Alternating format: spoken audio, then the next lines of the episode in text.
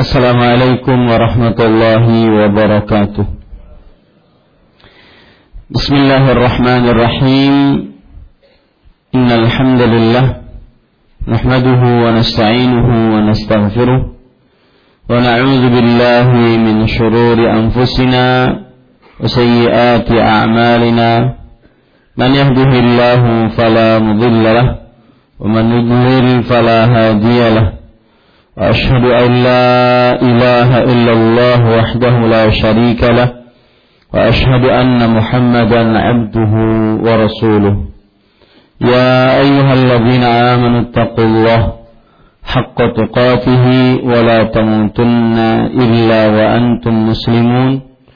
يا أيها الناس اتقوا ربكم الذي خلقكم من نفس واحدة وخلق منها زوجها وبث منهما رجالا كثيرا ونساء واتقوا الله الذي تساءلون به والأرحام إن الله كان عليكم رقيبا يا أيها الذين آمنوا اتقوا الله وقولوا قولا سديدا يصلح لكم أعمالكم ويغفر لكم ذنوبكم ومن يطع الله ورسوله فقد فاز فوزا عظيما. أما بعد فإن أصدق الحديث كتاب الله وأحسن الهدي هدي محمد صلى الله عليه وعلى آله وسلم وشر الأمور محدثاتها وكل محدثة بدعة وكل بدعة ضلالة وكل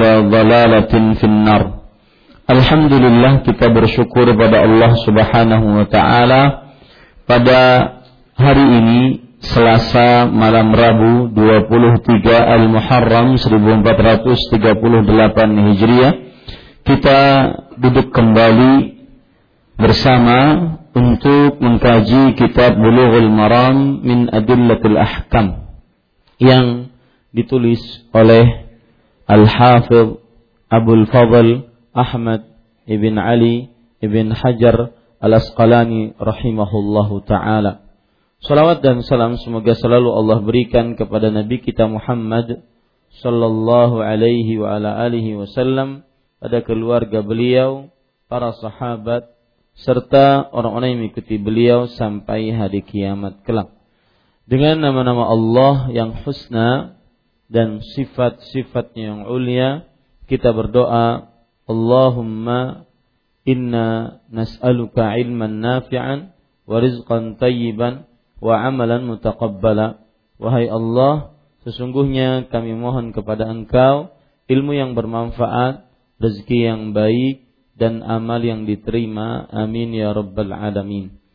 Bapak, Ibu, saudara-saudari yang dimuliakan oleh Allah Subhanahu wa taala, masih kita di dalam Kitabus Salah. Kitab salat yaitu hadis-hadis yang dikumpulkan dalam sebuah tulisan yang disebut dengan kitab.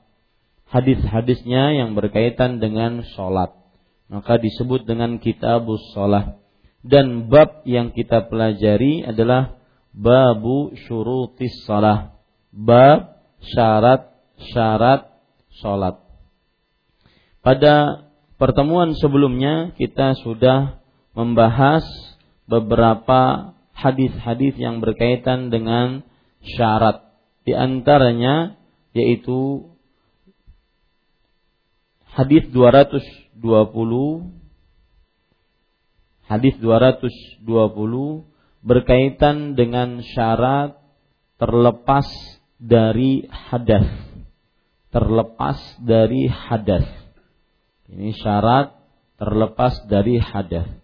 Hadis yang ke-221, 222, 223, 224 berkaitan dengan syarat yaitu menutup aurat. Menutup aurat. Kemudian hadis yang ke-225, 226, 227 sampai 228 berkaitan dengan syarat menghadap kiblat. Menghadap kiblat. Nah, pada pertemuan kali ini kita membaca hadis yang 229 dan seterusnya. Mulai hadis ini akan membicarakan syarat yang keempat yaitu terlepas dari najis. Syarat yang keempat yaitu terlepas dari najis.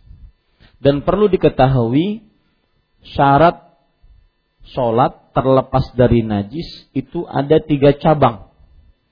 Terlepas dari najis dari badannya, dari pakaiannya, dan dari tempatnya. Dari badan, dari pakaian, dari tempat. Ini kalau berkaitan dengan syarat yang keempat yaitu syarat terlepas dari najis. Nah, badannya harus terlepas dari najis, pakaiannya terlepas dari najis, dan tempat yang dia gunakan untuk sholat pun terlepas dari najis. Ini kira-kira nanti kita akan membicarakan tentang terlepas dari najis dari hadis 229, 230, 231, 232, 233 ya, 233.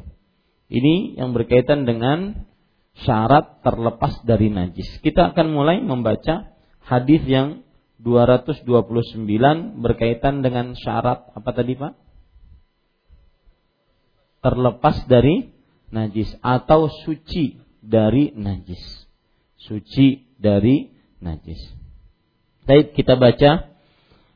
Wa an Abi Sa'id al-Khudri radhiyallahu an أن النبي صلى الله عليه وعلى آله وسلم قال الأرض كلها مسجد إلا المقبرة والحمام رواه الترمذي وله علة dari Abu Sa'id Al-Khudri radhiyallahu anhu bahwasanya Nabi Muhammad Shallallahu Alaihi Wasallam bersabda, bumi itu seluruhnya adalah masjid kecuali kuburan dan kamar mandi.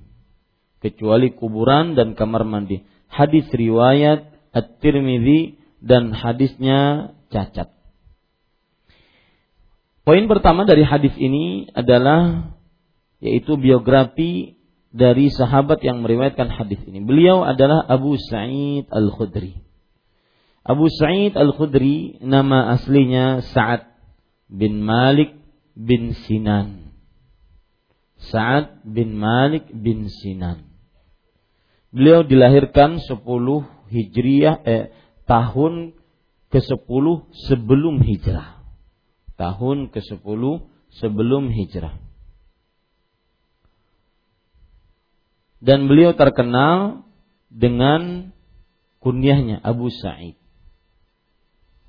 Dan beliau adalah di zaman Rasulullah termasuk sahabat yang muda belia.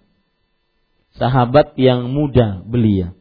Makanya beliau termasuk dari minal mukfirina fil hadis. Orang yang banyak atau sahabat yang banyak meriwayatkan hadis Rasulullah Sallallahu Alaihi Wasallam. Kita lihat apa yang dikatakan oleh Al Imam Az-Zahabi rahimahullah tentang Abu Sa'id Al-Khudri dalam kitab beliau Syiar A'lamin Nubala. Beliau mengatakan Al-Imam Al-Mujahid Muftil Madinah. Abu Sa'id Al-Khudri adalah imam seorang yang berjihad di jalan Allah ahli fatwa kota Madinah. Nah, ini perlu diperhatikan ahli fatwa kota Madinah. Bapaknya yaitu Malik, kan namanya tadi Sa'ad bin Malik. Bapaknya yang bernama Malik wafat dan mati syahid di peperangan Uhud. Sedangkan beliau mengikuti peperangan mulai dari perang Khandaq. Jadi perang Badar tidak ikut karena kecil, perang Uhud juga tidak ikut karena kecil atau karena masih muda dan beliau mengikuti peperangan di peperangan Khandaq dan juga termasuk orang yang mengikuti bayat ridwan. Bayatul ridwan yaitu membaiat Nabi Muhammad sallallahu alaihi wasallam di bawah pohon ridwan. Saya sering mengungkap kenapa para ulama sejarah rahimahullah menyebutkan tentang bayatul ridwan. Karena siapa yang ikut bayatul ridwan, siapa yang masih ingat, maka angkat tangan. Biasakan di majelis saya angkat tangan yang jawab. Yang ingin jawab angkat tangan. Dijamin masuk surga. Allah Subhanahu wa taala berfirman di dalam Al-Qur'an tentang orang-orang yang membaiat Rasulullah Shallallahu alaihi wasallam di bawah pohon. Yaitu pada ayat surat Al-Fatah ayat 18. Laqad radhiyallahu 'anil mu'minin idh yubayyi'unaka tahta asy-syajarah fa'alima ma fi qulubihim fa'anzala as-sakinata 'alaihim wa asabahum fathan qariba. Allah telah meridhai ini dia. Ya. Kalau Pak Yono tadi jawabnya dijamin masuk surga. Kenapa? Karena diridhai Allah. Jadi orang-orang yang ikut peperangan atau e, bayat di bawah pohon ridwan, kenapa disebut juga ridwan? Karena dapat ridho Allah. Laqad radhiyallahu 'anil mu'minin. Allah telah menjanjikan eh, ridha terhadap orang-orang beriman yang membaiat engkau pada saat itu di bawah pohon. Pohonnya sebenarnya tidak disebut dengan pohon ridwan, tetapi karena ada ayat ini, Allah meridhai, maka menjadi pohon ridwan. Pembaiatannya pun disebut dengan bayatur ridwan. Surat Al-Fatah ayat 18. Nah, saking pentingnya keridhaan Allah ini, maka disebutkan dalam biografi seorang sahabat. Oh, sahabat ini ikut bayat ridwan. Karena dapat ridha Allah yang ikut bayat itu. Sama dengan seperti sahabat ini ikut perang Badar. Apa keutamaan perang Badar? Diampuni dosa-dosanya. Diampuni dosa-dosanya dan seterusnya. Dan ini termasuk daripada keistimewaan yang dimiliki oleh Abu Sa'id Al-Khudri radhiyallahu anhu. Kemudian Imam Imam Az-Zahabi mengatakan wa haddatsa 'an Nabi sallallahu alaihi wasallam fa akthar wa ataba wa an Abi Bakar wa Umar wa Ta'ifah wa kana ahadul fuqaha'il mujtahidin. Abu Sa'id Al-Khudri mengambil langsung dari Rasulullah riwayat hadis Kemudian beliau banyak meriwayatkan hadis, kemudian mengambil dari Abu Bakar As-Siddiq, dari Umar dan dari beberapa para sahabat. Dan beliau termasuk salah satu ahli fikih dan ahli ijtihad di zaman atau di zaman para sahabat Nabi radhiyallahu anhum. Di zaman para sahabat Nabi radhiyallahu anhum. Para ikhwah dirahmati oleh Allah, ada beberapa pesan yang menarik dari Abu Sa'id Al-Khudri. Mudah-mudahan pesan ini kita bisa amalkan. Alaika bitaqwallah kata beliau. Hendaknya kamu bertakwa kepada Allah. Fa innahu ra'su kulli syai. Takwa adalah puncak segala sesuatu. Wa alaika bil jihad. Dan hendaknya kamu berjihad. Fa innahu rahbaniyatul Islam. Sesungguhnya dia adalah perjuangan dalam Islam. Wa 'alaika bidzikrillah wa tilawatil Qur'an. Hendaknya kamu berzikir kepada Allah dan membaca Al-Qur'an. Fa innahu ruhuka fi ahli sama. Sesungguhnya itu adalah ruhmu di tengah penduduk langit. Wa zikruka fi ahli al-ard dan kenanganmu di tengah penduduk bumi. Wa 'alaika bis-samti illa fi haqqin fa innaka taghlibu syaitan. Hendaknya kamu diam kecuali dalam kebenaran. Sesungguhnya dengan diam seperti itu, maka kamu akan bisa mengalahkan syaitan. Ini pesan-pesan ulama salaf terutama di zaman-zaman sekarang sangat penting. Alaika bisamti illa fi haq. Hendaknya engkau diam dalam kebe, eh, diam kecuali dalam kebenaran. Sesungguhnya engkau akan bisa mengalahkan syaitan. Para ikhwah yang dirahmati oleh Allah Subhanahu wa taala, Utsman bin Ubaidillah bin Abi Rafi' mengatakan, ini seorang ulama yang melihat Abu Sa'id. Jadi tabi'i, Utsman bin Ubaidillah bin Abi Rafi'. Ra'aitu Aba Sa'idin yahfi syaribahu ka akhil hilqa. Ka akhyal hilq. Artinya, aku melihat Abu Sa'id Al-Khudri mengerik kumisnya.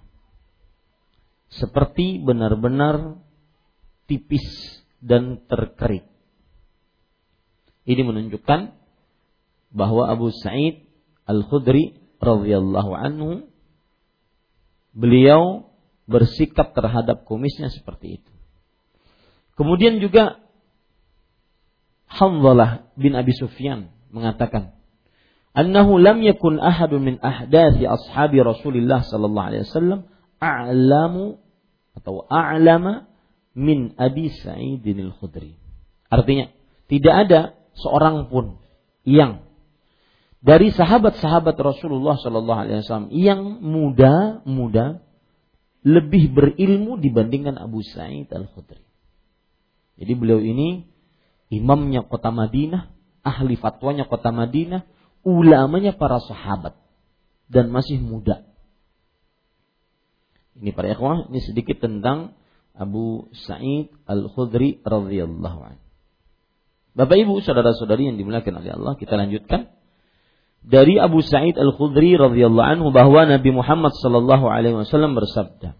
Jangan lupa bersolawat bahwasanya Nabi Muhammad sallallahu alaihi wasallam bersabda, bumi itu seluruhnya adalah masjid kecuali kuburan dan kamar mandi. Maksud dari bumi itu seluruhnya adalah masjid. Masjidun di sini para ikhwah yang dirahmati oleh Allah adalah tempat sujud yang dimaksud adalah tempat sujud untuk sholat. Yang dimaksud adalah tempat sujud untuk sholat. Dan ini seluruhnya, kata seluruhnya menunjukkan kepada keumuman kata seluruhnya menunjukkan kepada keumuman. Hadis ini sama dengan hadis yang diriwayatkan oleh Imam uh, At-Tirmidzi dari Jabir radhiyallahu an, "Ju'ilat liyal ardu masjidan wa tahura." Dijadikan untukku bumi sebagai masjid, itu tempat sujud Maksudnya sujud sholat dan suci. Kata seluruhnya menunjukkan kepada keumuman dan ini persis seperti hadis Jabir radhiyallahu anhu, ju'ilat liyal ardu masjidan wa tahura. Dijadikan untukku bumi sebagai tempat sujud sholat dan suci. Jadi sekali lagi para ikhwan yang dirahmati oleh Allah Subhanahu wa taala seluruhnya tanpa ada pengecualian. Kemudian kecuali kuburan dan kamar mandi. Di sini ada pengecualian dua, kuburan dan kamar mandi. Kuburan yang dimaksud adalah pekuburan. Kuburan yang dimaksud adalah pekuburan. Jadi ada kubur, ada pekuburan. Maka yang dimaksud al-maqbarah adalah pekuburan. Orang Arab mengatakan al-maqbarah ma yudfanu fiha al-mauta. Tanah yang dikuburkan di dalamnya mayat-mayat. Berarti pekuburan. Bukan hanya kuburan. Tetapi kalau seandainya di pekuburan tersebut cuma ada satu kuburan atau dua kuburan, maka tetap itu dinamakan pekuburan. Berarti tanah yang sudah disediakan untuk pekuburan itu, meskipun pekuburannya di sini, eh kuburannya di sini, tetapi ini tanah sudah disediakan, maka tetap saja itu adalah dilarang untuk sholat di dalamnya. Dilarang untuk sholat di dalamnya. Atau juga kebalikannya. Tanah disediakan untuk pekuburan, tetapi tidak ada satupun mayat yang dikubur di sana. Apakah masuk ke dalamnya? Maka jawabannya tidak. Karena dia bukan pekuburan pada saat itu. Dia hanya tanah yang disediakan untuk pekuburan. Yang dimaksud adalah pekuburan yang sudah dikubur mayit di situ. Ini penting pada ikhwan yang dirahmati oleh Allah Subhanahu wa taala. Kemudian para ikhwah yang dirahmati oleh Allah Subhanahu wa taala dan kamar mandi. Kamar mandi asalnya adalah al-hammam dalam bahasa Arabnya di situ illal maqbarata wal hammam. Al-hammam asalnya diambil dari kata-kata air panas atau tempat mandi air panas. Al-hammam.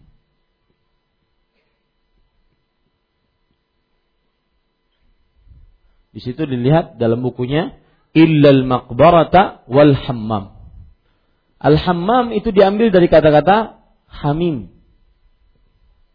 Hamim artinya air yang mendidih.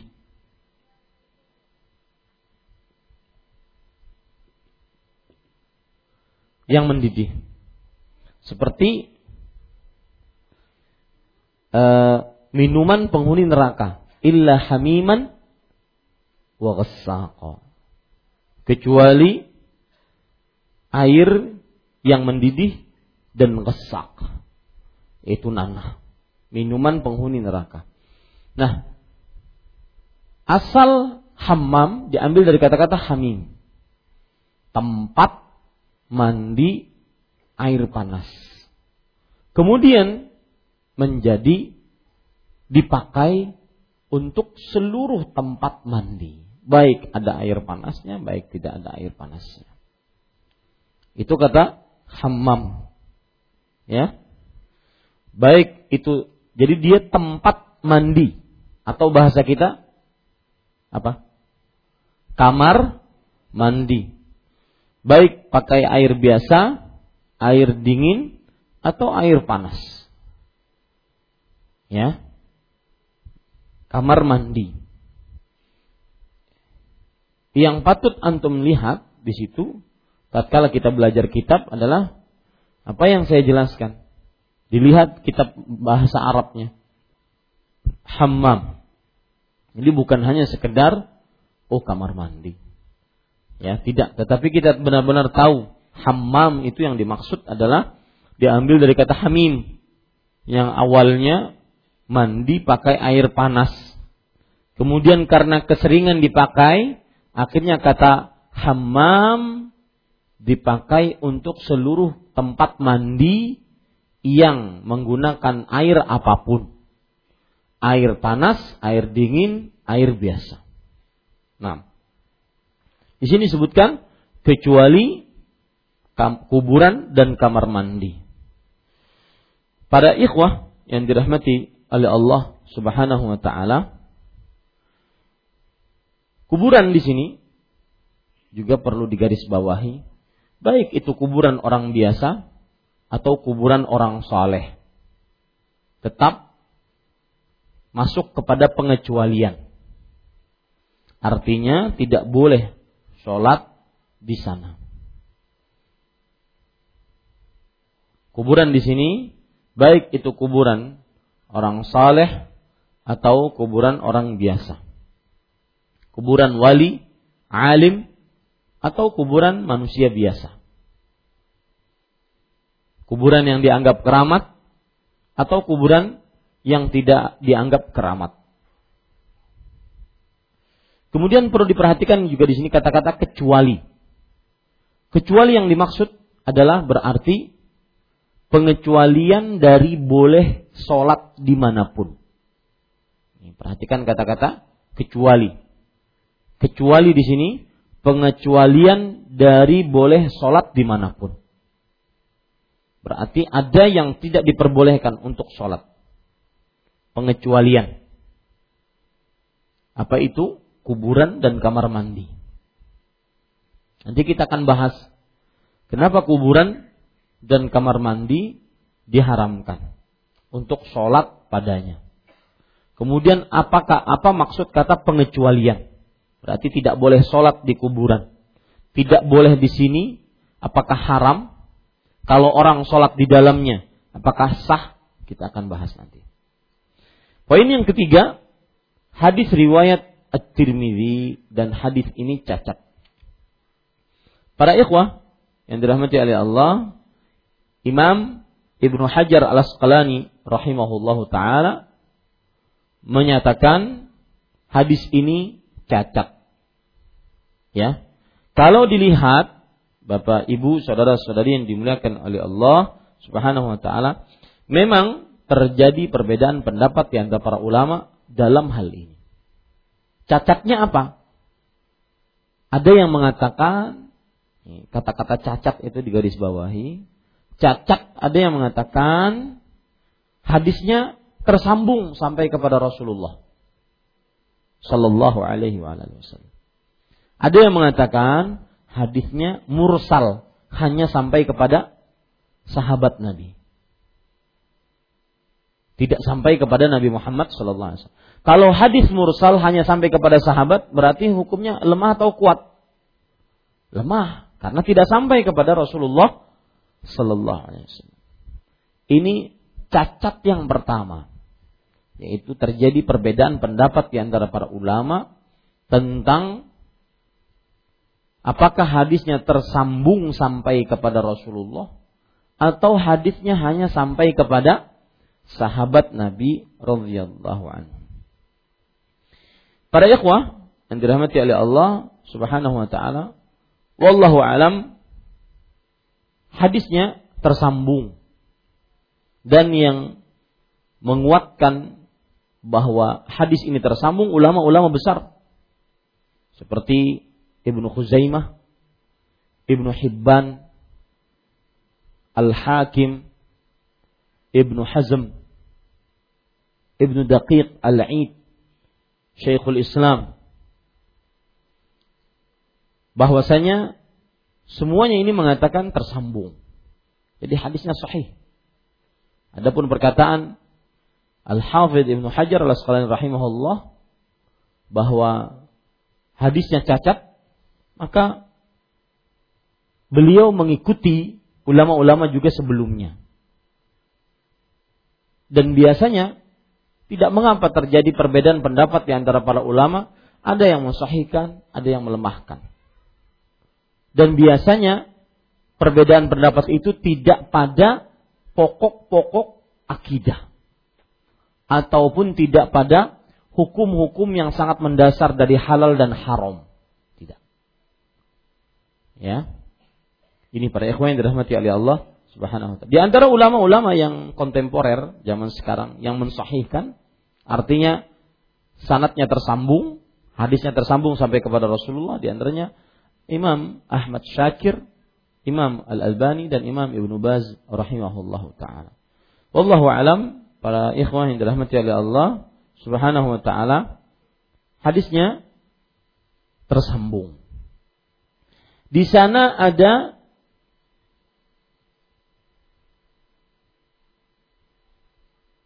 riwayat yang lain atau saya tidak terlalu ingin masuk ke dalam itu. Yang jelas hadisnya hasan atau sahih, tidak ada keraguan padanya.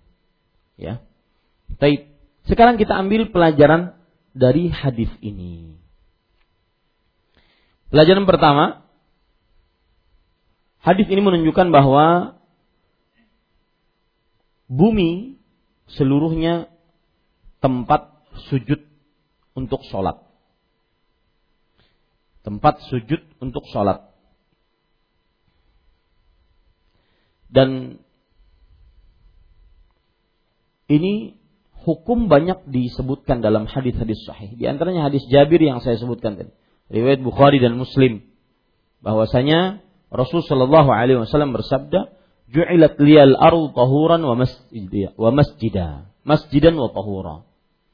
Dijadikan untukku bumi masjid tempat sujud untuk sholat dan suci. Jadi pelajaran yang kita, bisa kita ambil dari hadis ini adalah bahwa seseorang berkeyakinan, seorang muslim berkeyakinan bumi seluruhnya bisa dijadikan tempat sholat, tempat sujud untuk sholat. Dan ini merupakan nikmat dari Allah Subhanahu wa taala. Yang mana untuk umat ini khususnya karena di mana pun mereka berada, mereka bisa mengerjakan sholat. Kenapa saya katakan umat ini khususnya? Karena Al-Hafidh Ibnu Hajar Al-Asqalani rahimahullah mengatakan dalam kitab Fathul Bari bahwa umat-umat terdahulu illa fi amakina muayyanatin kal bi'i was sawami'. Umat-umat terdahulu tidak sholat kecuali di tempat-tempat yang khusus. Seperti eh, apa namanya tempat sholat untuk kaum Yahudi apa? Sinagong ya kemudian biara dan semisal jadi perlu digarisbawahi ini nikmat Allah bagi umat Islam khususnya karena umat-umat terdahulu tidak sholat kecuali di tempat-tempat khusus. Hadis ini menunjukkan tentang haramnya sholat di pekuburan.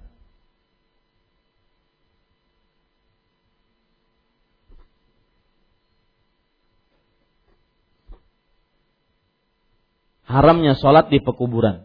Dan sholat di pekuburan tidak sah dan sholat di pekuburan tidak sah. Kenapa? Karena ada kaidah mengatakan an-nahyu yaqtadil fasad. Artinya larangan mengkonsekuensikan kerusakan. Ada larangan dari Rasulullah Sallallahu Alaihi Wasallam untuk sholat di pekuburan. Larangan itu apabila dilanggar, maka rusak ibadahnya. Kalau ada orang sholat juga di pekuburan, sholatnya tidak sah, rusak. Kenapa? Karena asal hukum larangan menunjukkan kepada kerusakan,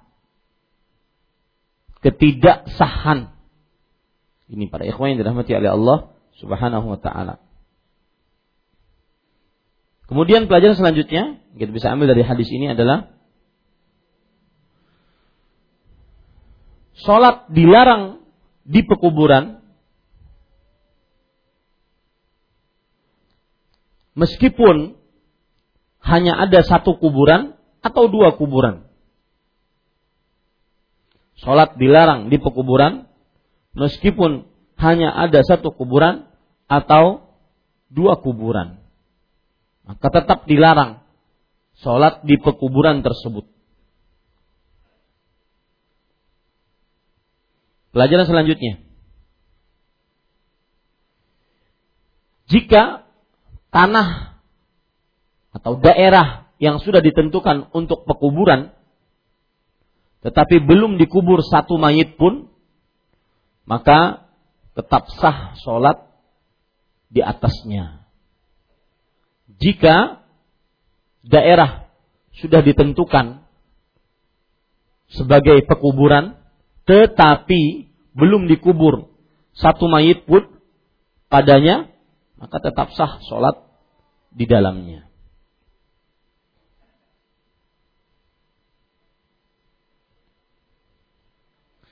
Para ikhwah yang dirahmati oleh Allah Subhanahu wa taala, pelajaran selanjutnya yang keberapa? Ah? Yang kelima.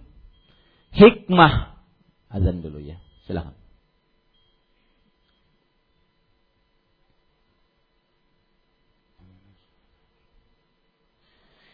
Ya, kita lanjutkan Bapak Ibu Saudara-saudari, hikmah dari larangan sholat di atas pekuburan. Angkat tangan, apa kira-kira hikmahnya? Yang bisa menyoba-nyoba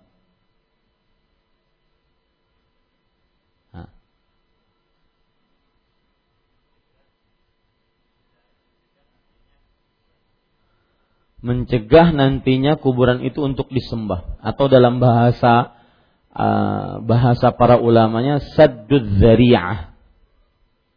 Ya, ini hikmah yang paling kuat mencegah atau menahan agar kuburan tersebut tidak disembah. Mencegah agar tidak terjadi sarana kesyirikan. Begitu juga bisa dicatat. Sarana kesyirikan dari sisi mana? Kuburannya disembah. Makanya dilarang sholat di pekuburan. Ada pendapat lain, ini juga perlu dicatat pendapat lain, bahwa pendapatnya adalah dilarangnya sholat di pekuburan karena ada najis akibat proses pembusukan itu. Proses pembusukan mayit. Ya, akibat proses pembusukan mayit. Tetapi ini pendapat sangat lemah. Karena dikubur bukankah masuk ke dalam dan tidak ada eh, hal-hal e, yang najis dari yang busuk dari mayat tersebut.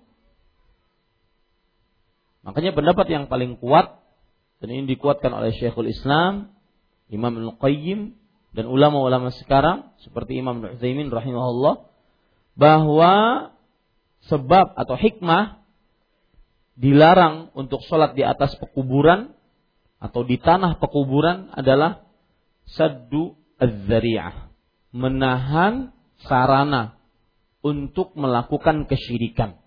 Yang akhirnya nantinya kuburannya menjadi ber, berhala yang disembah. Baik. Kalau ada jawaban terhadap orang yang mengatakan itu kan karena ada najisnya, kuburannya ada najisnya. Maka kita katakan kuburan Nabi tidak ada najisnya. Kenapa? Karena kuburan Nabi tubuhnya tidak dimakan oleh tanah utuh sampai hari kiamat.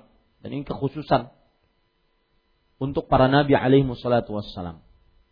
Tetapi tetap saja sholat di atas pekuburan nabi nabi itu tidak diperbolehkan. Menunjukkan bahwa bukan hikmah yang kuat dilarang sholat di atas pekuburan karena najis.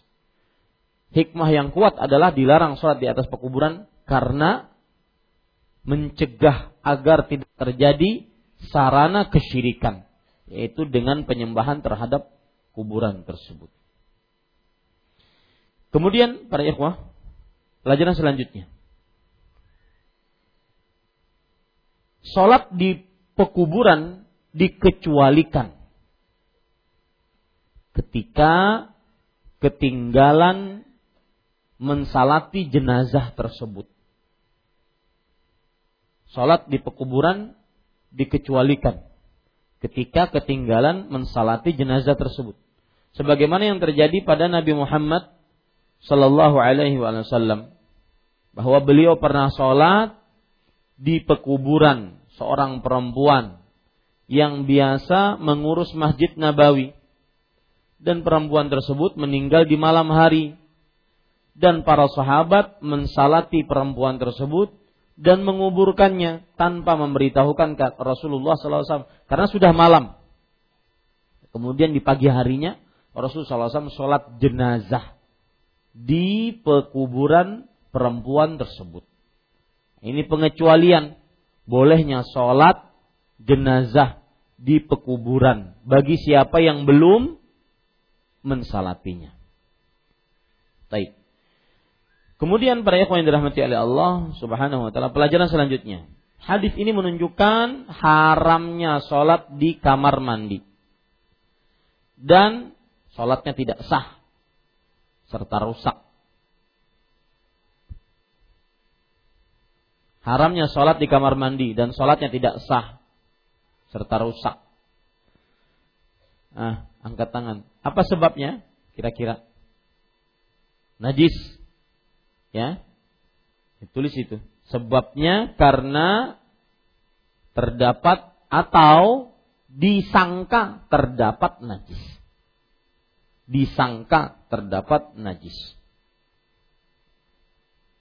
Ada sebab yang kedua, yaitu tempat tinggal syaitan, jin.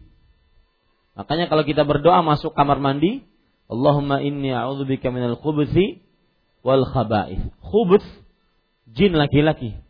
Khaba'ith jin perempuan. Saya pernah punya pengalaman hakiki ini ada kawan dari Suriname ganteng.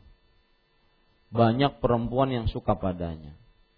Tapi dia menikah dengan seorang perempuan pilihan dia. Perempuan-perempuan yang suka padanya sakit hati. Cinta ditolak, dukun bertindak. Ya. Akhirnya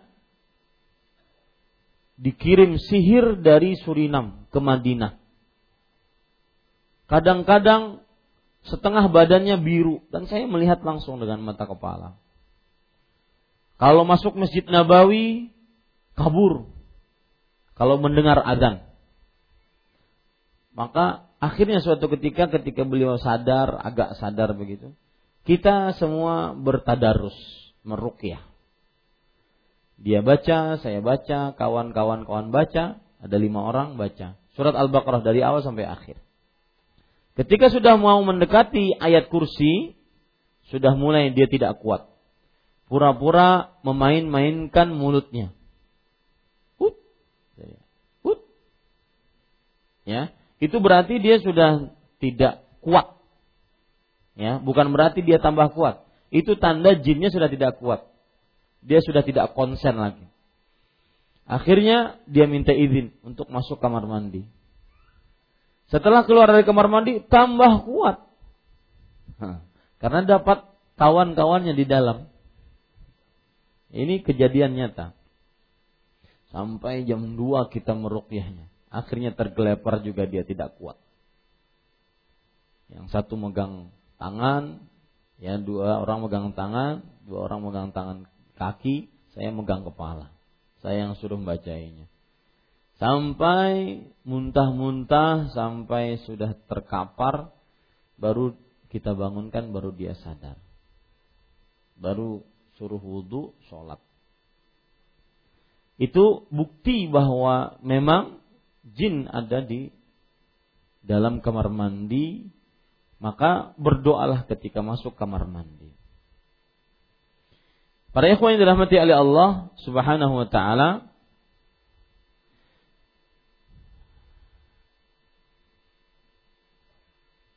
Syekhul Islam, ini lihat cerdasnya ulama. Syekhul Islam menyebutkan dua sebab ini. Sebab yang pertama karena najis, sebab yang kedua karena itu rumah syaitan. Tetapi beliau melemahkan sebab yang pertama. Artinya dilarangnya sholat di kamar mandi, kata beliau bukan karena najisnya, tapi karena rumah syaitannya. Coba perhatikan perkataan beliau disebutkan di dalam kitab Majmu'ul Fatawa. إن ظاهر مذهب أحمد أن الحمام لم ينهى عن الصلاة فيه لكونه مظنة الشيطان. فإذا غسل موضع منه أو تيقن أو تيقن طهارته جازت الصلاة فيه. وإنما النهي عن عند من يصحح الحديث إما لتعبد أو لأنها مأوى الشيطان. Sesungguhnya lahir atau terlihat jelas madhab Imam Ahmad bahwa kamar mandi tidak dilarang sholat di dalamnya bukan karena adanya najis, bukan. Akan tetapi jika seseorang sudah yakin tempatnya itu bersih, apalagi kamar mandi sekarang bersih, yakin bersih dengan air, maka tidak boleh kita merasa ragu dengan air tersebut, dengan tempat tersebut bersih.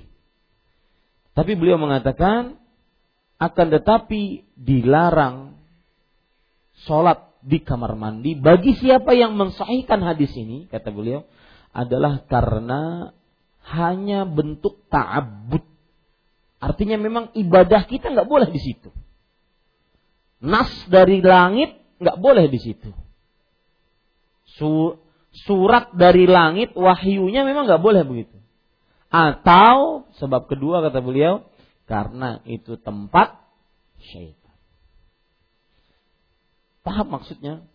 Kenapa e, beliau mengatakan lebih condong kepada pendapat bahwa dilarangnya sholat di kamar mandi karena tempat syaitan, bukan karena najisnya. Kenapa?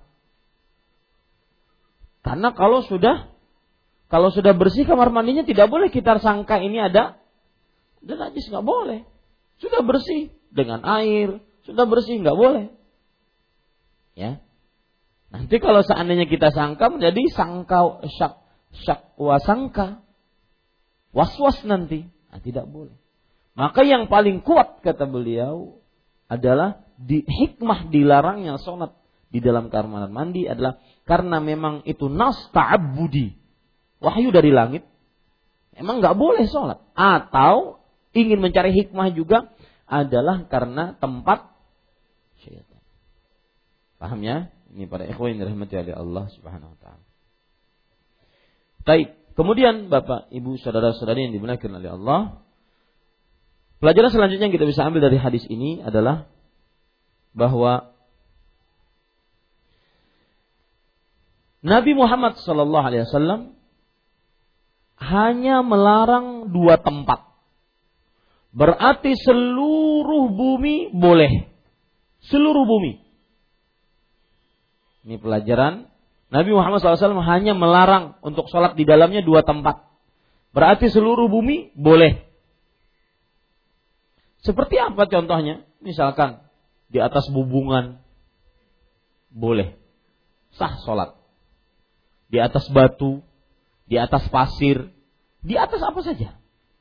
Bahkan di dalam Ka'bah. Bahkan di atas Ka'bah. Karena al-ardu kulluha. Bumi seluruhnya. Ini kuat sekali. Bumi seluruhnya adalah tempat sujud untuk sholat. Kecuali pengecualian itu untuk mengkhususkan pekuburan dan kamar mandi. Berarti seluruhnya boleh. Ini para ikhwan itu e, dan saya perhatikan Syekh Muhammad bin Saleh Al-Utsaimin beliau sangat sangat memperhatikan keumuman dan pembatasan. Kalau itu selama umum maka tidak bisa dibatasi tanpa dalil. Ini kaedah Pak di dalam beragama. Selama itu umum tidak bisa dibatasi dengan dalil. Kalau sudah ada pembatasan Berarti di itu aja yang dibatasi. Nggak boleh yang lain. Pembatasannya apa di sini? Seluruh bumi bisa untuk sholat. Kecuali kamar mandi dan pekuburan. Berarti itu saja. Selainnya tidak boleh. Dibatasi. Kecuali dengan dalil yang lain yang sahih. Ini para ikhwan yang dirahmati oleh Allah subhanahu wa ta'ala. Para ikhwah yang dirahmati oleh Allah Subhanahu wa taala. Pelajaran selanjutnya yang kita bisa ambil dari hadis ini adalah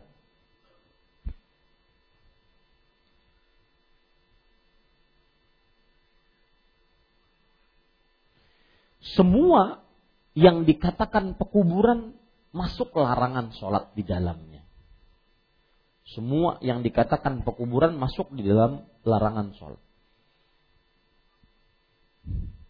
Mau pekuburannya di belakang, kita sholatnya di depan, bukan urusan.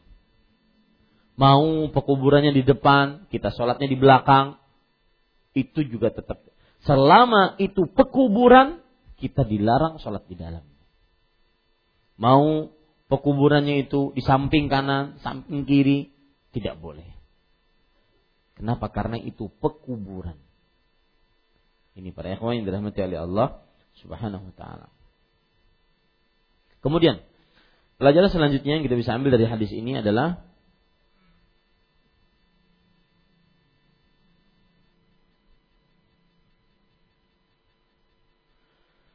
Jika kamar mandi dilarang, maka lebih lagi WC.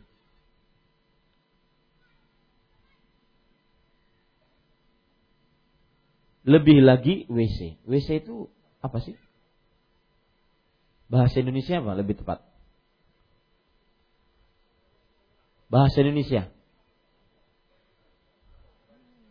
Sebentar, sebentar. Jangan nyoba-nyoba jamban, kakus, apa macam. Tempat buang air, kakus, tandas, jamban. Nah, masuk. Masuk. Ya. Masuk itu. WC pun sebentar. Apakah ada WC? Oh, enggak ada. Ya. Apa tadi? Tempat buang air, kakus, tandas jamban. Ya. Jika kamar mandi dilarang, lebih utama lagi hal-hal yang saya sebutkan tadi. Ya. Kita kadang-kadang tidak pandai berbahasa Indonesia yang baik dan benar. Apalagi istilah-istilah sekarang sudah si si si ya interaksi diskusi integritasi rasi Ya. Padahal bahasa Indonesianya kadang-kadang tidak seperti itu. Baik, kita lanjutkan para ikhwah dirahmati oleh Allah. Pelajaran selanjutnya yang kita bisa ambil dari hadis ini adalah Ya, cukup itu. Kita masuk kepada hadis yang ke-230 sekarang.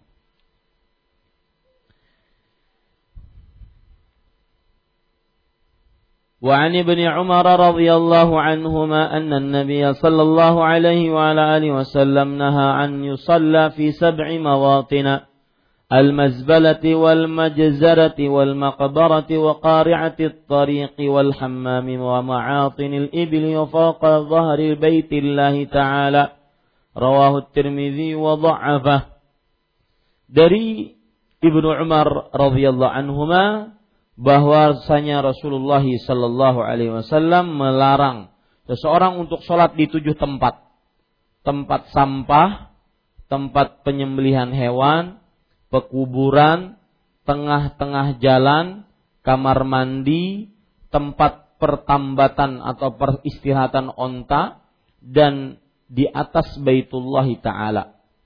Hadis riwayat At-Tirmidzi dan beliau melemahkannya. Para ikhwah dirahmati oleh Allah Subhanahu wa taala. Wallahu alam hadis ini eh, kita bahas dulu sahabatnya.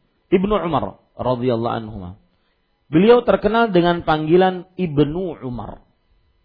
Kenapa? Anaknya Umar. Kenapa? Karena abahnya yang yang terkenal. Begitu.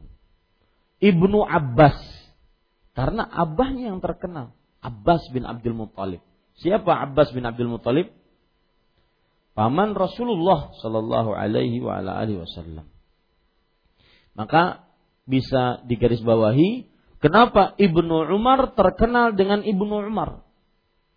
Karena bapaknya yang terkenal, anaknya Umar. Nah, itu. Ya. Bisa juga terkenal dengan anaknya abahnya utuh. Nah, utuhnya yang terkenal. Ya. Ibnu Umar. Anaknya Umar karena Umarnya terkenal. Baik. Sekarang nama asli beliau itu tadi panggilan. Nama asli beliau Abdullah bin Umar bin Khattab Al-Adawi Al-Qurashi. Beliau lahir tahun ke-11 sebelum Hijriyah. Tahun ke-11 sebelum Hijrah, lebih tepatnya ya, bukan sebelum Hijriyah. Tahun ke-11 sebelum Hijrah. Berarti Nabi Muhammad Sallallahu Alaihi Wasallam diangkat menjadi nabi dan rasul dua tahun beliau lahir, betul? Betul nggak? Betul nggak? Rasul Sallallahu Alaihi Wasallam di Mekah berapa tahun? 13 tahun. Betul?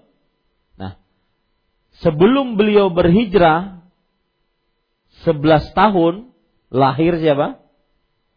Abdullah bin Umar. Berarti Rasul Shallallahu Alaihi Wasallam ketika diangkat menjadi nabi dan rasul, kemudian ke, lahirlah Abdullah bin Umar. Sudah berapa tahun beliau menjadi nabi dan rasul? Dua tahun. Umur beliau waktu itu 42 tahun. Lahirlah siapa? Umar bin Khattab. Saya sengaja hitung-hitungan seperti ini. Berarti Nabi Muhammad Shallallahu Alaihi Wasallam hijrah. Hijrah Umur Abdullah bin Umar berapa tahun? Sebelas. Sebelas tahun. Umur Nabi pada saat itu berapa tahun? Empat puluh. Empat puluh tambah tiga belas. Lima tiga. Umur Nabi lima tiga. Umur Abdullah bin Umar sebelas tahun. Betul? Nabi Muhammad Wasallam tinggal di kota Madinah sepuluh tahun. Umur beliau 63 tahun. Kemudian Abdullah bin Umar radhiyallahu anhu Ketika Nabi meninggal, otomatis umur beliau berapa? Hah? 21. Masih muda. Ya, 21 tahun. Otomatis Nabi Muhammad sallallahu alaihi wasallam perang uh perang Badar tahun keberapa? kedua Hijriah. Umurnya Abdullah bin Umar berapa? 13. Belum? Belum balik. Perang Uhud umurnya berapa? 14. Hah? 14. 14. Belum balik. Tetapi beliau mengatakan, wahai Rasulullah, saya mampu bergulat. Saya kalau bergulat menang. Kata Rasulullah, silakan bergulat dengannya, dengan seumurnya, menang, diperbolehkan ikut perang Uhud. Ya, meskipun belum balik. Umurnya baru 14. Apa cerita yang kita bisa ambil faedah?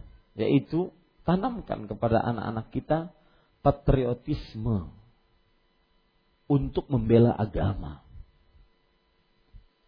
Bagaimanapun caranya, kita kita didik anak kita loyal terhadap Islam dari mulai semenjak dini.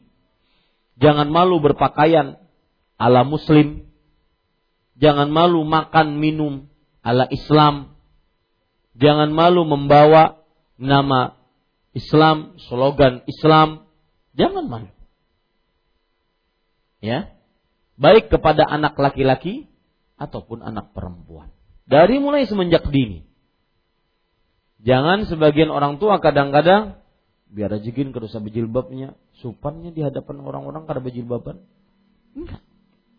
Dari mulai semenjak dini kenalkan patriotisme Islam, loyal terhadap Islam, cinta dekat, pembelaan, ya, selalu ingin bersama keislaman. Sebagaimana yang ditanamkan ataupun ada pada diri Abdullah bin Umar radhiyallahu anhu. Abdullah bin Umar adalah salah seorang sahabat Rasul Shallallahu alaihi wasallam yang banyak meriwayatkan hadis Nabi Muhammad sallallahu alaihi wasallam. Baik, kita lihat apa yang dikatakan oleh uh, Imam Az-Zahabi rahimahullah tentang Abdullah bin Umar. Beliau mengatakan Al-Imam Al-Qudwah Syekhul Islam Imam Suri Tauladan Syekhnya Islam Arti, artinya ulamanya Islam Ya. Kemudian beliau mengatakan aslama wa huwa saghir. Beliau masuk Islam dalam keadaan masih kecil umurnya. Dan berhijrah bersama bapaknya dalam keadaan belum balik. Ya, berhijrah tadi umur berapa beliau berhijrah? 11. Belum balik. Ya. Awal peperangan beliau Oh, kita salah tadi. Awal peperangan beliau adalah perang Khandaq. Masih dianggap kecil oleh Rasulullah di perang Uhud. Salah saya tadi. Itu dikatakan oleh ahli sejarah yaitu Imam Az-Zahabi. Istasgharahu yauma Uhud. Nabi Muhammad SAW menganggap masih kecil pada hari Uhud. Dan beliau peperangan pertama kali yang beliau ikut bersama Rasulullah SAW peperangan Khandaq. Dan beliau termasuk orang yang ikut membaiat di bawah pohon Ridwan. Tadi barusan kita bahas. Kenapa sering disebutkan seperti itu dalam biografi sejarah? Karena yang ikut baiat Ridwan Allah meridhai yang berujung surga. Ya, ini para ikhwan yang dirahmati oleh Allah Subhanahu wa taala. Kemudian Bapak Ibu saudara-saudari yang dimuliakan oleh Allah,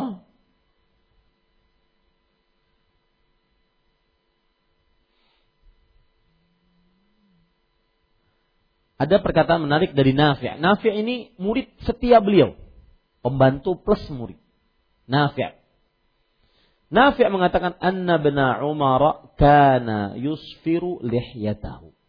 Bahwa Abdullah bin Umar beliau yusfiru lihyatahu. Artinya uh, mewarnai jenggotnya mungkin sudah putih diwarnai dengan warna selain hitam. Yusaffiru lihiyatahu. Kemudian para ikhwan yang dirahmati oleh Allah Subhanahu wa taala. Nafi' mengatakan juga kana banu Umar yu'fi lihiyatahu. Abdullah bin Umar radhiyallahu anhu beliau senantiasa memanjangkan jenggotnya yang masih sering dipotong-potong. Ya, contoh para sahabat memanjangkan jenggotnya kecuali pada haji dan umroh. Tetapi tidak di apa dicukur habis, tetapi satu genggam. Kemudian dipotong dari bawah genggaman, bukan dari atas genggaman. ya, dipotong dari bawah genggaman. Ini para ikhwan yang dirahmati oleh Allah Subhanahu wa taala.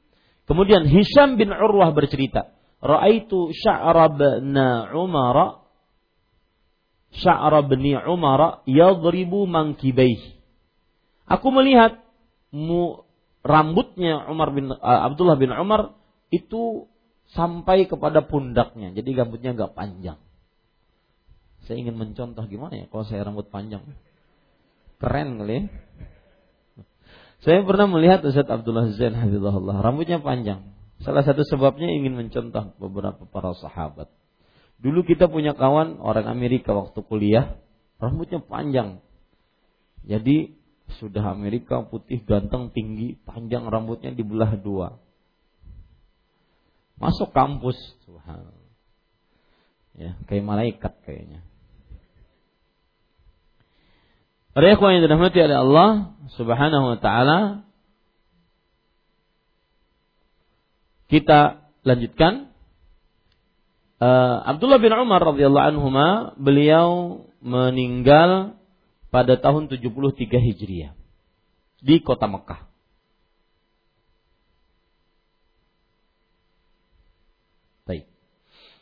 Kita lanjut. Dari Ibnu Umar radhiyallahu anhuma bahwasanya Rasulullah sallallahu alaihi wasallam melarang seseorang untuk sholat di tujuh tempat.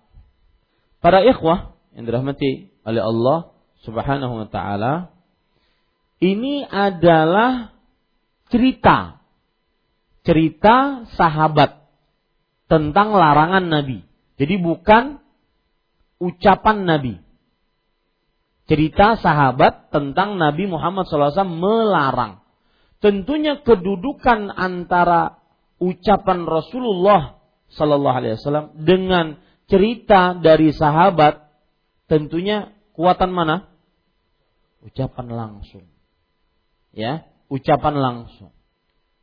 Cerita dari para sahabat lemah dibandingkan ucapan Nabi Muhammad Sallallahu Alaihi Wasallam. Nah di sini Rasul Shallallahu Alaihi Wasallam diceritakan oleh Abdullah bin Umar, naha melarang untuk sholat di tujuh tempat.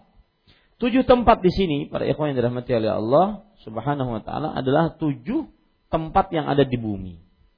Yang pertama tempat sampah dalam bahasa Arabnya al-mazbalah. Al-mazbalah artinya adalah tempat orang buang sampah. Nanti kita akan bahas apa hikmah di balik tempat atau langsung saja dicatat hikmah di balik dilarangnya eh, sholat di tempat sampah adalah karena tidak terlepas dari najis. Pasti ada hal-hal yang najis, hal-hal yang kotor. Kalaupun terlepas dari najis dan dia suci, tapi tidak cocok di tempat yang kotor menghadap Allah. Nah, itu perlu dicatat. Yang pertama, tempat sampah hikmah sholat atau hikmah dilarang sholat di tempat sampah karena tidak terlepas dari najis. Kalaupun terlepas dari najis, maka tidak cocok tem, e, sholat di tempat yang kotor menghadap Allah Subhanahu wa Ta'ala.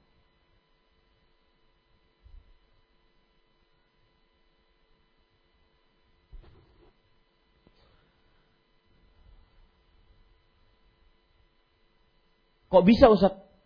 Seperti itu. Iya.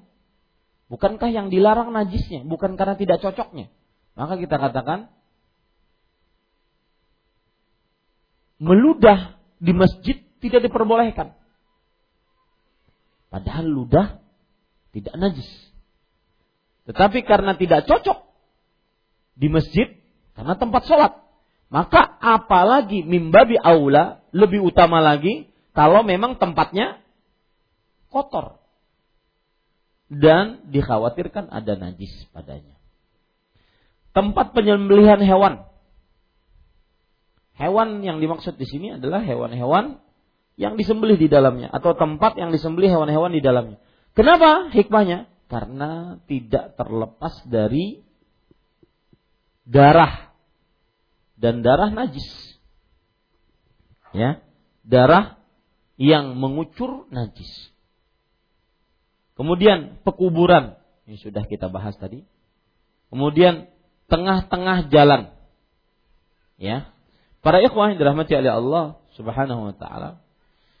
Tengah-tengah jalan, hikmah dari dilarang sholat di tengah-tengah jalan satu karena mengganggu jalan. Ya, karena mengganggu jalan. Yang kedua, adalah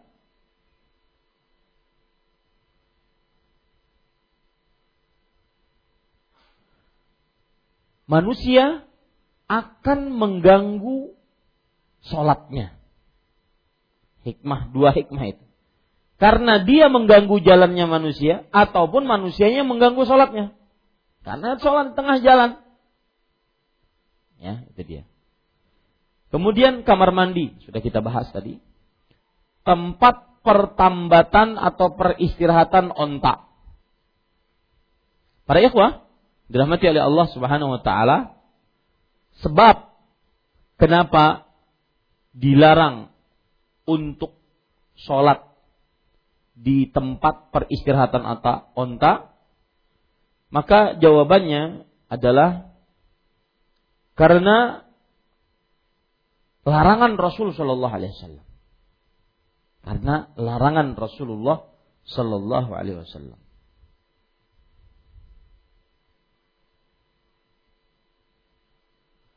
Bukan karena kencingnya, kotorannya, tapi karena larangan. Berarti karena namanya itu dalam bahasa fikih ta'abbudi. Ya, karena ta'abbudi. Atau karena tempat syaitan. Dan Syekhul Islam menguatkan pendapat ini.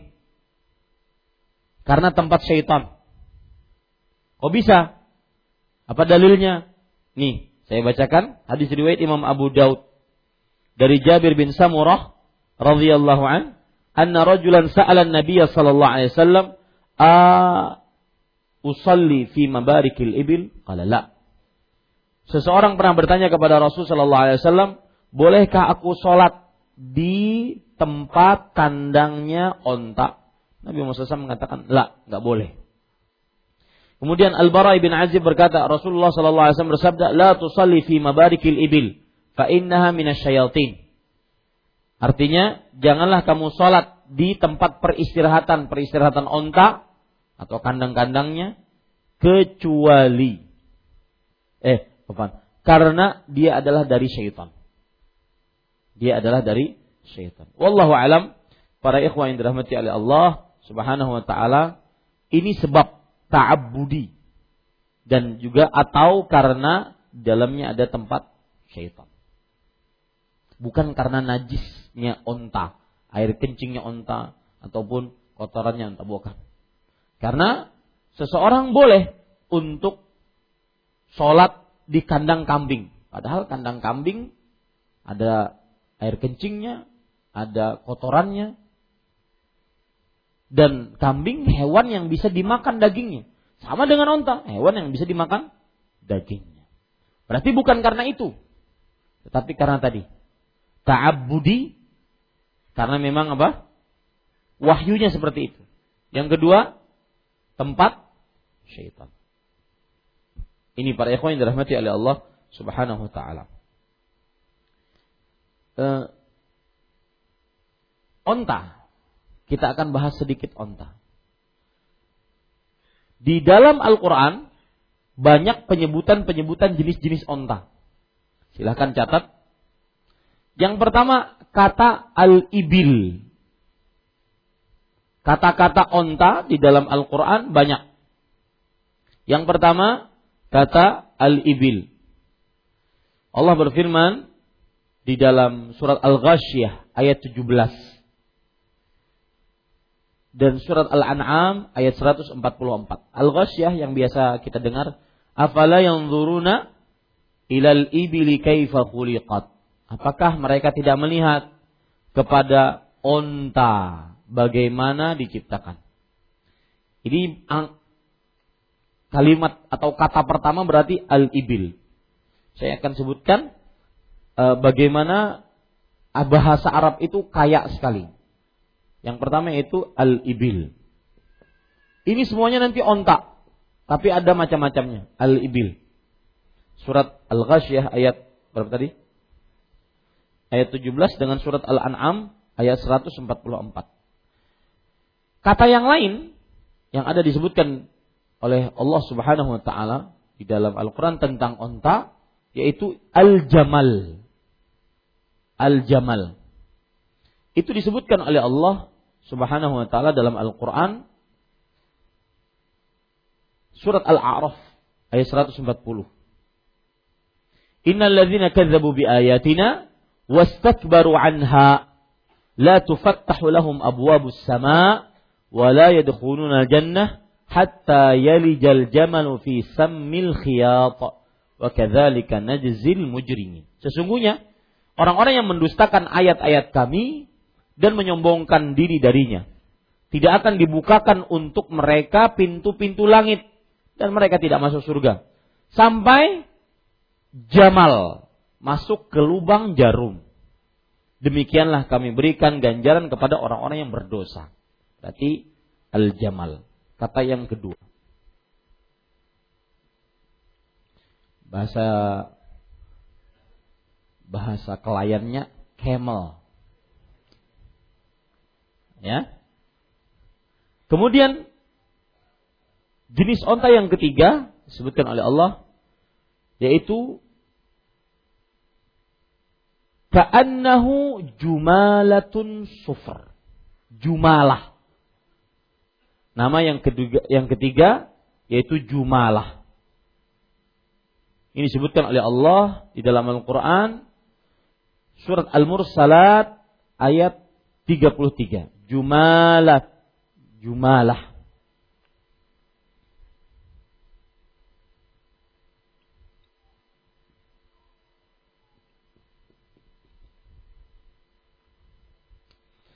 Surat apa tadi? Al-Mursalat eh, Al-Mursalat ayat 33. Kemudian kata yang keempat yang berkaitan dengan onta juga atau nama onta an-naqah. An-naqah. Nah, ini banyak. Surat Al-A'raf ayat 77, surat Al-Isra ayat 59, surat Al-Qamar ayat 27. Saya bacakan surat Al-A'raf, fa'aqarun naqata wa atau an amri rabbihim. Wa qalu ya salihu i'tina bima ta'iduna in kunta minal mursalin. Kaumnya Saleh membunuh ontak. Dan mereka me apa atau itu melampaui atau menyimpang dari perkara robnya dan mereka mengucapkan, wahai Saleh, kami sudah membunuh ontak. Kalau kamu benar-benar nabi, turunkan mukjizat dari Robmu. Jika engkau benar-benar seorang rasul. Jadi subhanallah. Nabi Saleh mengatakan ini nggak boleh ontanya nggak boleh disentuh. Eh malah dibunuh. Ini kan? Artinya bejat kuadrat pangkat sembilan. Jangan dibu jangan disentuh malah dibunuh subhanallah. Uh, berarti apa tadi? An-naqah. Yang keberapa ini? Yang ke empat an-naqah. Kemudian kata selanjutnya yang berkaitan dengan ontak juga adalah ba'ir. Ba'ir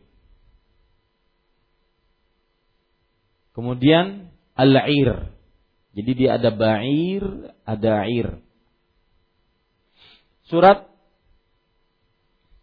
uh, Yusuf ayat 65 dan Yusuf ayat 72. Ini kata ba'ir. Kata ba'ir. Qalu nafqidu suwa'al malik waliman ja'a bih himlu ba'irin wa ana bihi. Mereka mengucapkan, kami kehilangan suwa al malik. Suwa itu kalau tidak salah piringnya raja. Dan bagi siapa yang mendatangkannya, himlu ba'ir. Yaitu onta yang ada makanan di atasnya. Ini ba'ir kata yang kelima, al-ba'ir.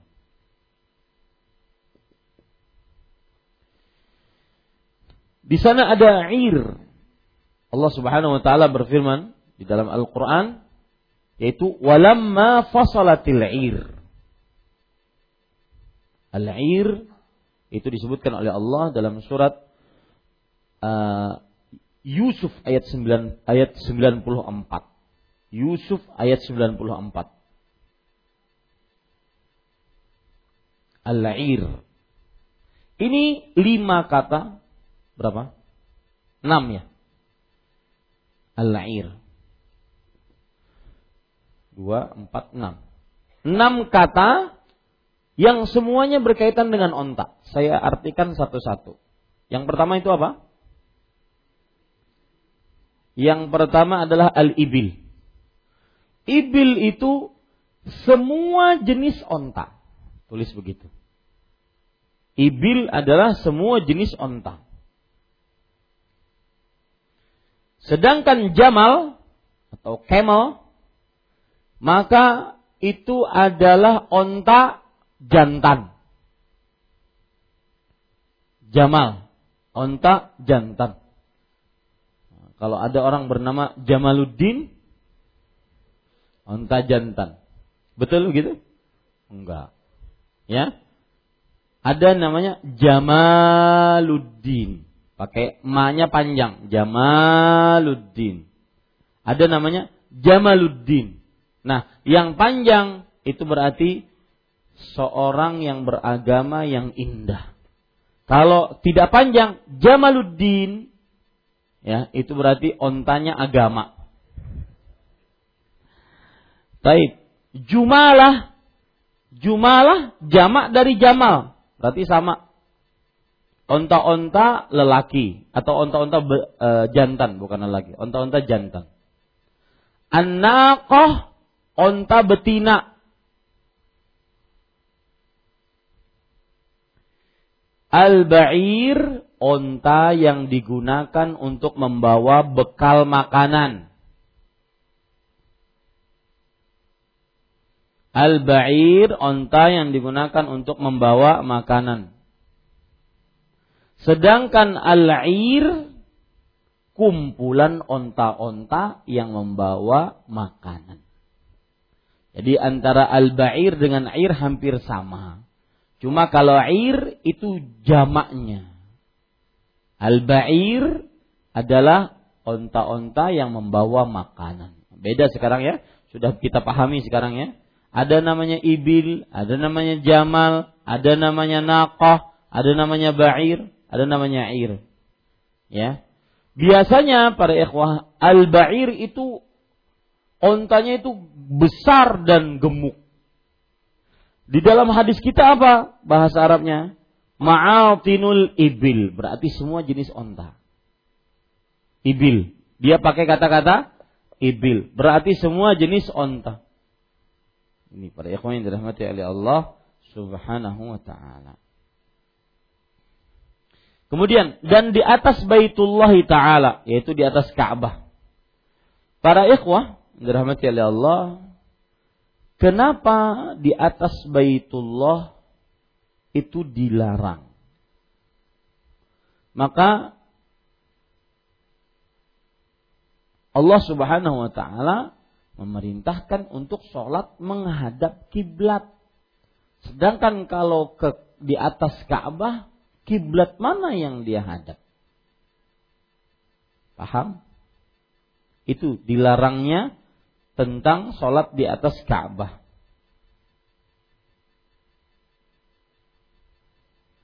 bahwa Allah Subhanahu wa taala memerintahkan kita sholat menghadap kiblat dan itu syarat sahnya sholat. Sedangkan kalau di atas kiblat, di atas Ka'bah, kita menghadap ke mana? Tetapi wallahu alam bahwa karena hadisnya ini lemah, ya, maka tetap sah sholat di atas Ka'bah kalau ingin sholat. Ya. Ada eh, pepatah Arab mengatakan kalau ingin terkenal itu mudah sebenarnya. Khalif tu'raf. Berbuat yang aneh kamu akan dikenal. Misalnya tuh zaman-zaman sekarang. Ya, orang menghina Al-Qur'an dibela, terkenal. Ya, ijma' para ulama yang mengatakan tidak boleh kaum muslimin dipimpin oleh orang kafir, eh dia malah membela, terkenal. Ingin terkenal mudah, ya. Kerjakan yang aneh-aneh terkenal. Sumur jam-jam kencingi terkenal tuh. Iya. Terkenal itu. Salat di atas Ka'bah terkenal. Maka tidak ada dalil wallahu alam yang melarang untuk sholat di atas Ka'bah.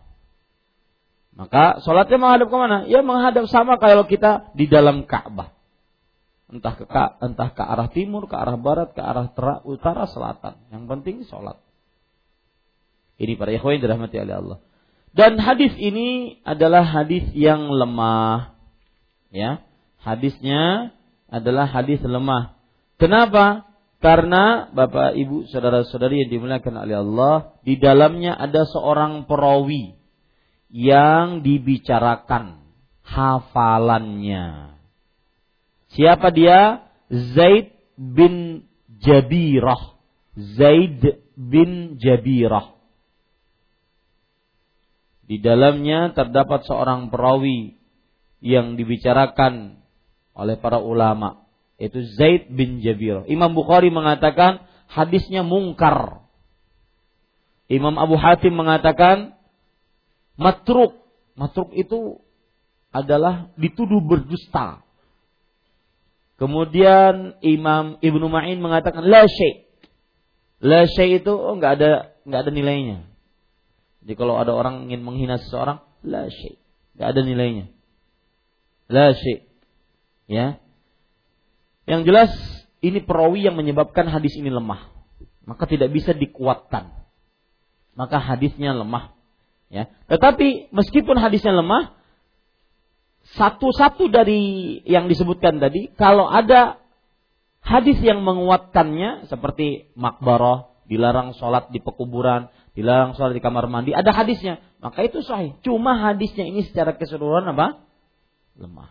Tidak bisa dijadikan sandaran dalil. Nah, timbul pertanyaan, kenapa Imam Al-Hafidh Ibnu Hajar Al-Asqalani rahimahullah menyebutkan hadis lemah? Saya dapat jawabannya menarik sekarang subhanallah. Mungkin dicatat ya. Al-Hafidh Ibnu Hajar kenapa menyebutkan hadis lemah?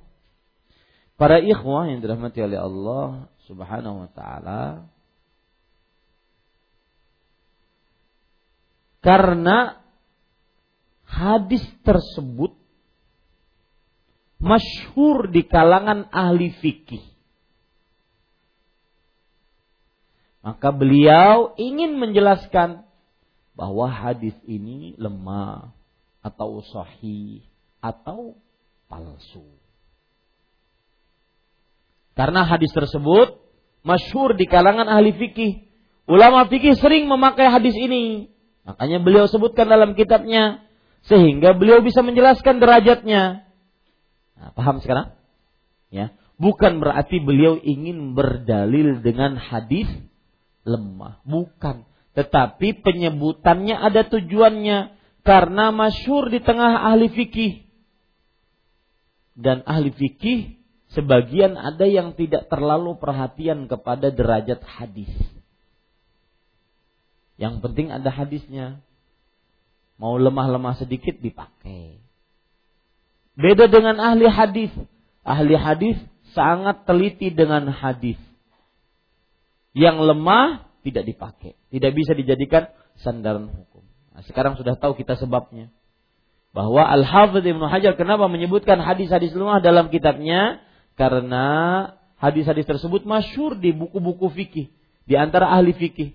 Maka beliau ingin menjelaskan hadis ini lo lemah yang kalian pakai, begitu Ya ini. Tapi pada ikhwan yang dirahmati oleh Allah, pelajaran yang kita bisa ambil dari hadis ini.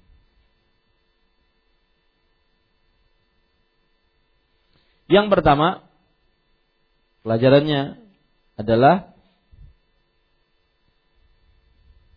hadis ini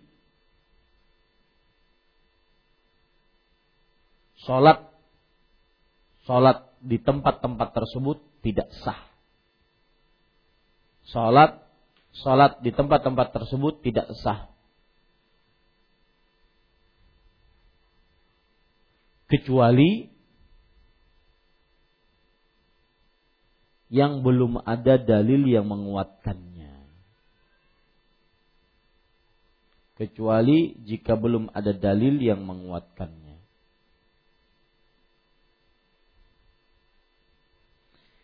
Kemudian pelajaran selanjutnya yang kita bisa ambil dari hadis ini adalah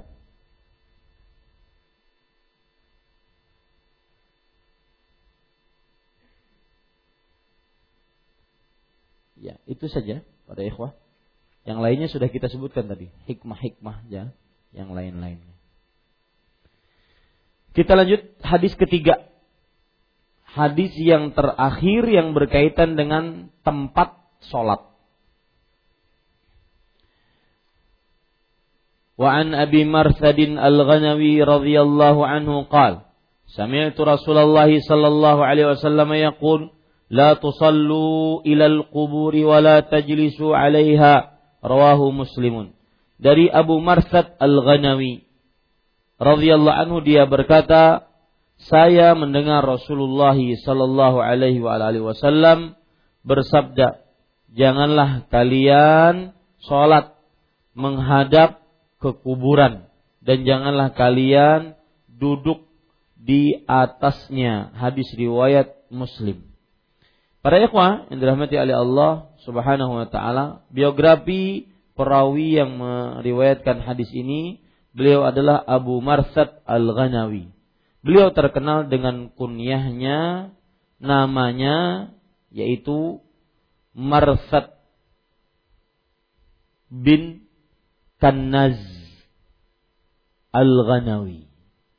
Marsad bin Kanaz Al-Ghanawi.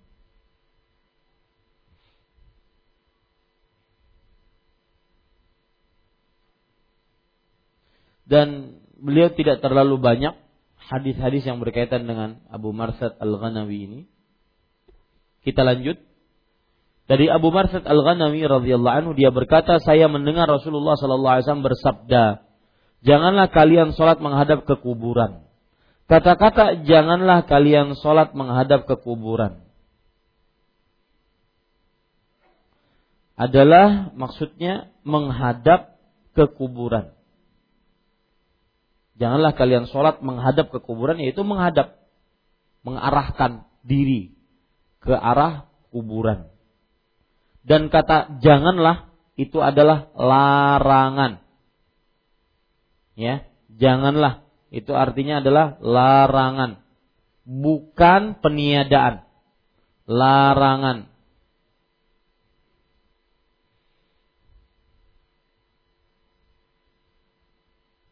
Janganlah kalian sholat, sholat di sini sholat apa pun. Sholat di sini adalah sholat apa pun kecuali sholat mayit yang sudah kita jelaskan tadi. Dan janganlah kalian duduk di atasnya. Para ikhwan yang dirahmati oleh Allah, duduk maksudnya di atas kuburan. Duduk maksudnya di atas kuburan. Tidak diperbolehkan duduk di atas kuburan. Hadis riwayat Muslim. Hadisnya sahih, riwayat Muslim. Pelajaran kita bisa ambil dari hadis ini adalah haram sholat menghadap ke kuburan. Yaitu kuburannya berada di arah kiblat orang yang sholat. Haram sholat menghadap kuburan, yaitu kuburannya berada di arah kiblat orang yang sholat. Ini pelajaran pertama. Yang kedua, keharaman menunjukkan kepada eh, apa? Larangan menunjukkan kepada pengharaman. Larangan menunjukkan kepada pengharaman dan rusaknya sholat. Artinya sholatnya tidak sah. Ya, rusaknya sholat dan sholatnya tidak sah.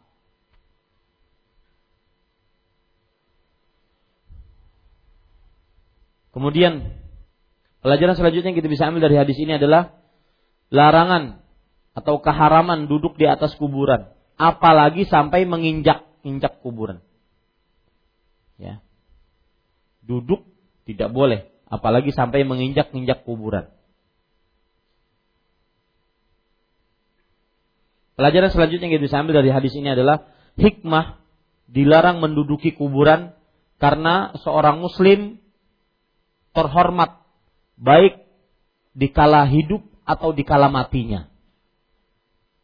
Hikmah dilarang sholat, eh, dilarang dilarang duduk di atas kuburan, apalagi sampai menginjaknya, karena seorang muslim terhormat, mulia, baik tatkala hidup atau ataupun tatkala matinya.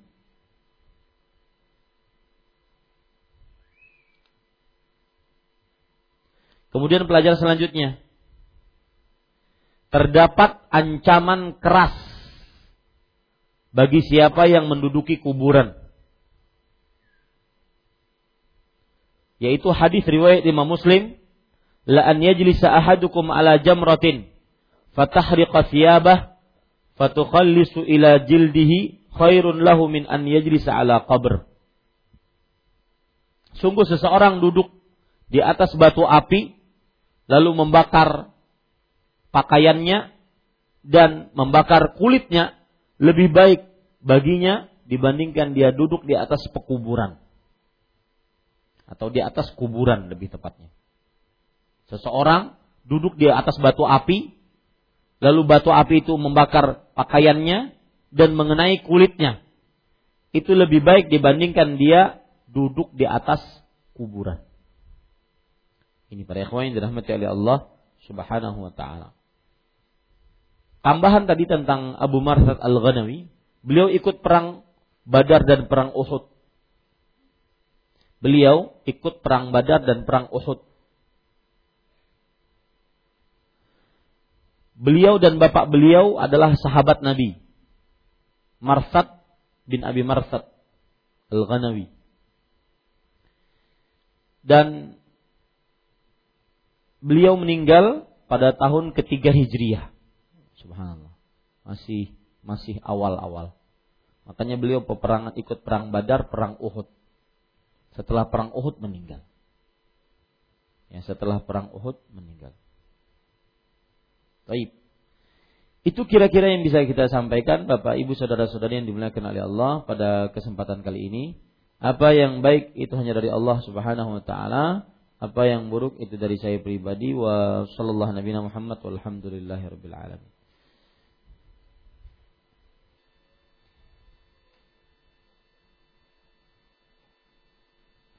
Tadi dijelaskan dilarang sholat di tengah jalan. Bagaimana sebagian yang sebagian kaum muslimin pada saat sholat id melaksanakan sholat id di sebagian jalan raya.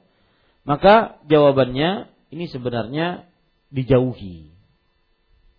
Ya, dijauhi.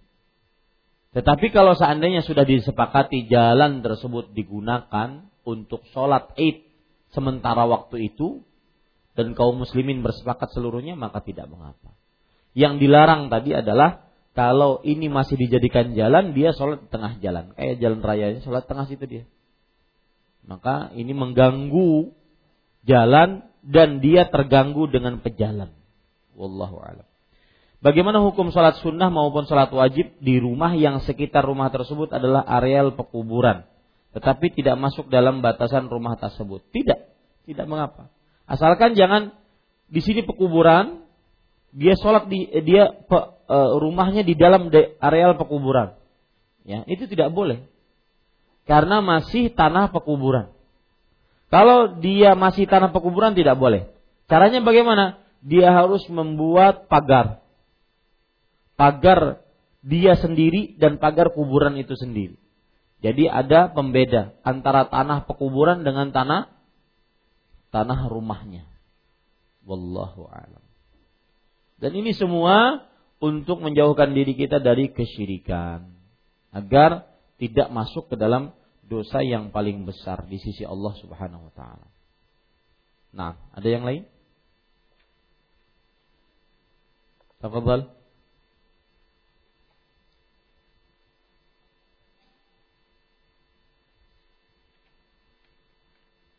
Insya Allah pada pertemuan yang akan datang kita masih uh, kita akan membahas tentang uh, masih bersuci dari atau terlepas dari najis dalam pakaian. Ada pendapat? Silakan.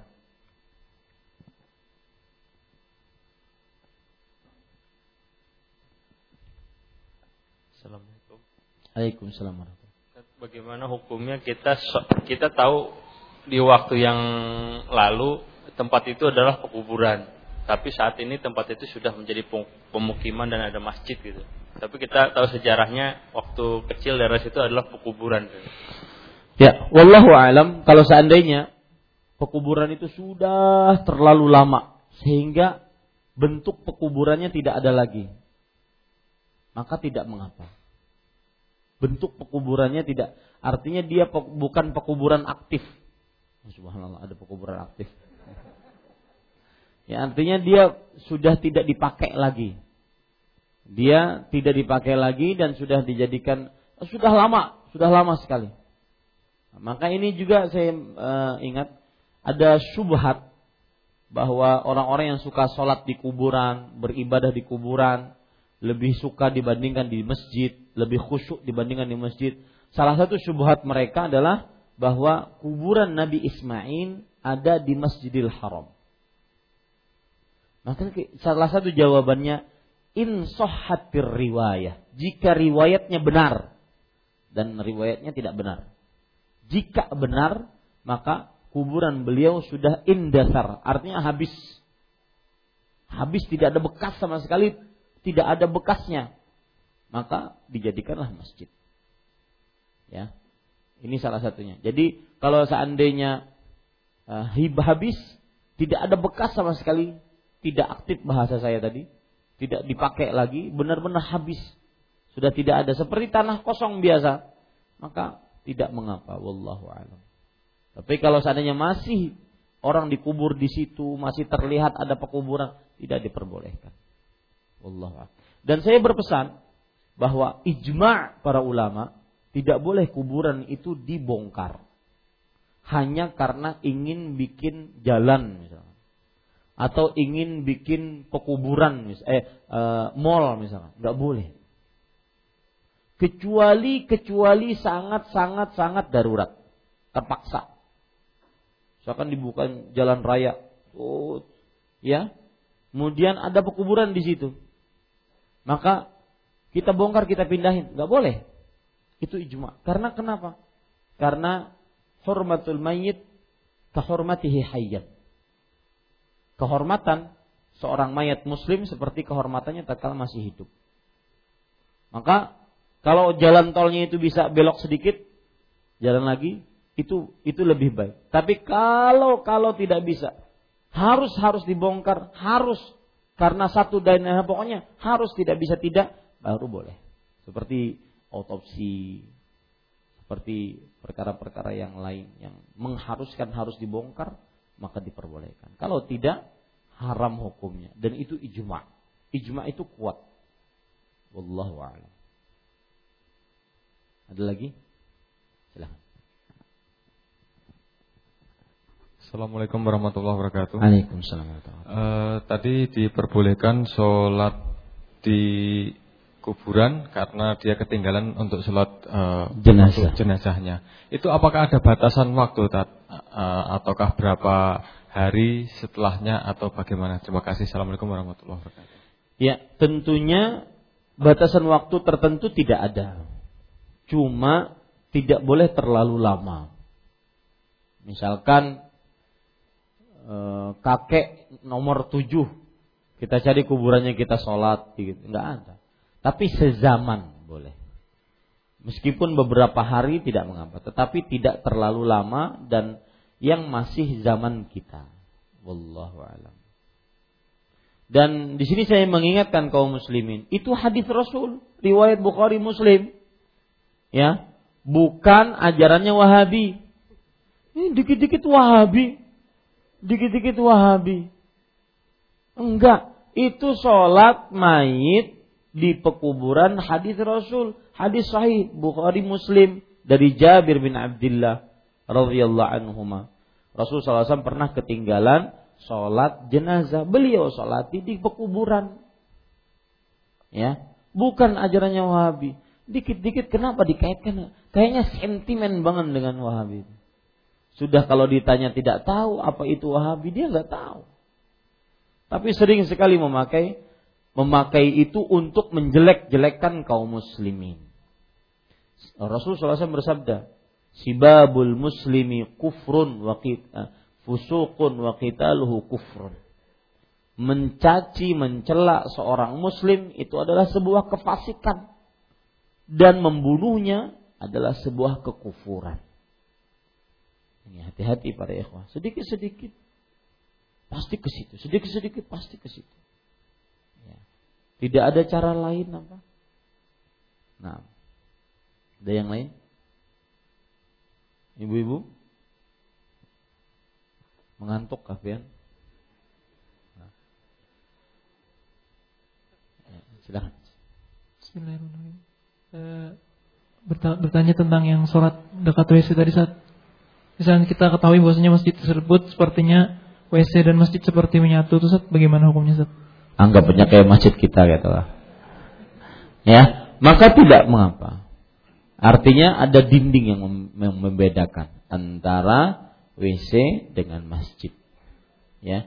Kalau tidak ada dinding, maka itu tidak boleh. Misalkan WC-nya di dalam masjid. Ya. Dan tidak ada dindingnya. Maka itu tidak boleh. Wallahu alam. Nah.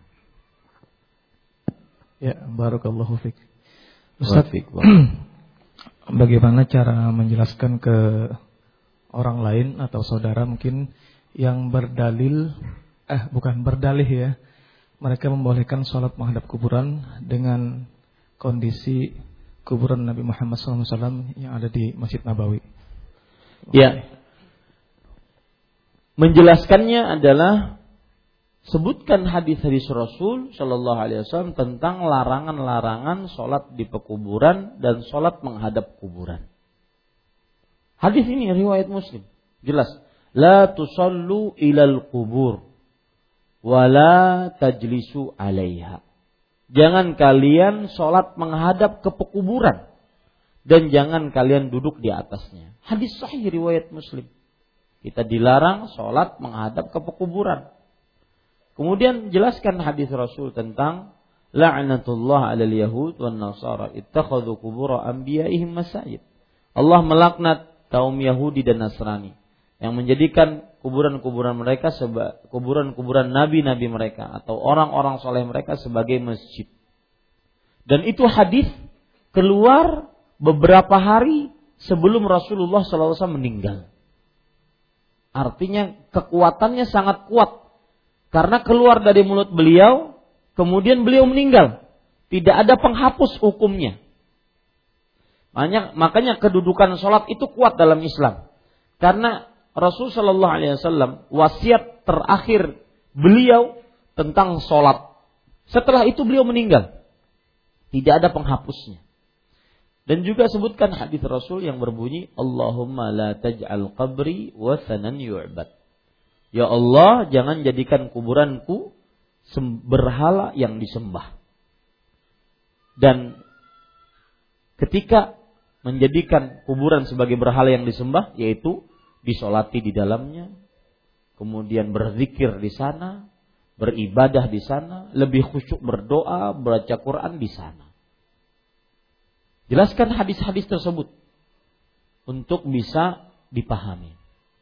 Nah, kalau berdalil atau beralasan dengan kuburan Rasulullah Sallallahu Alaihi Wasallam sekarang ada di dalam masjid, maka kita katakan hadis-hadis tersebut lebih kuat dibandingkan apa yang terjadi sekarang.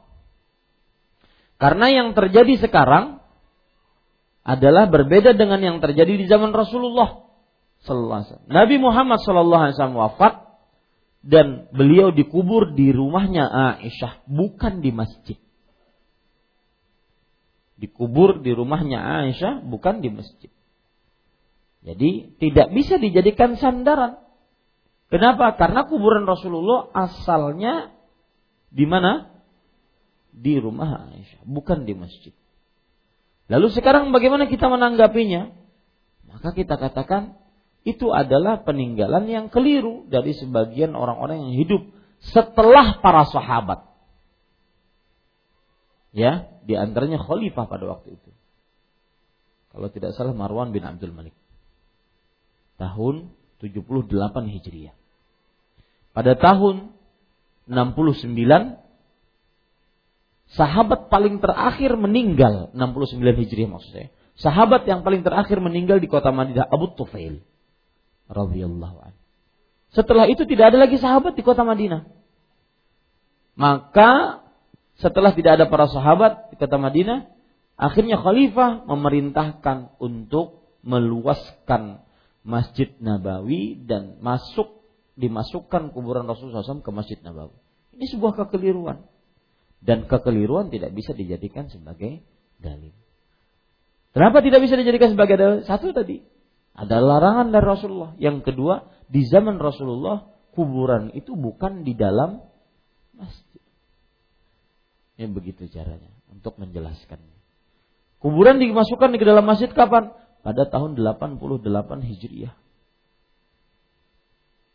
Jauh sepeninggal Rasulullah SAW. Dan tidak ada lagi seorang sahabat Nabi pun pada saat itu. radhiyallahu anhu. Ya, ini pada ikhwah.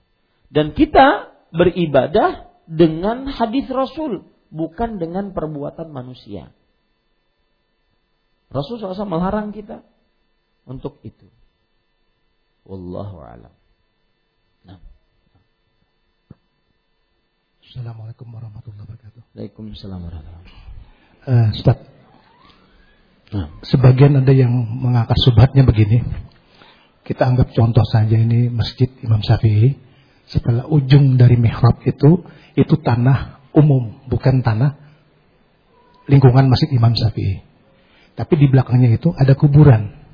Dia beralasan itu kan bukan e, bukan tanah dari bagian masjid yang bersangkutan.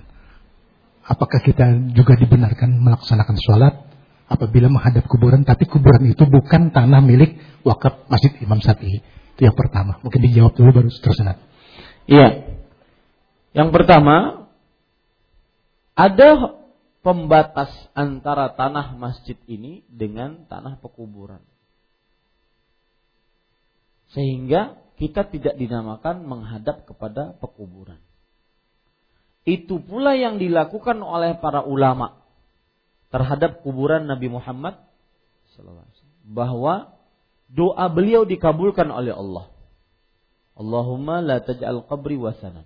Ya Allah jangan jadikan kuburanku sebagai berhala yang disembah.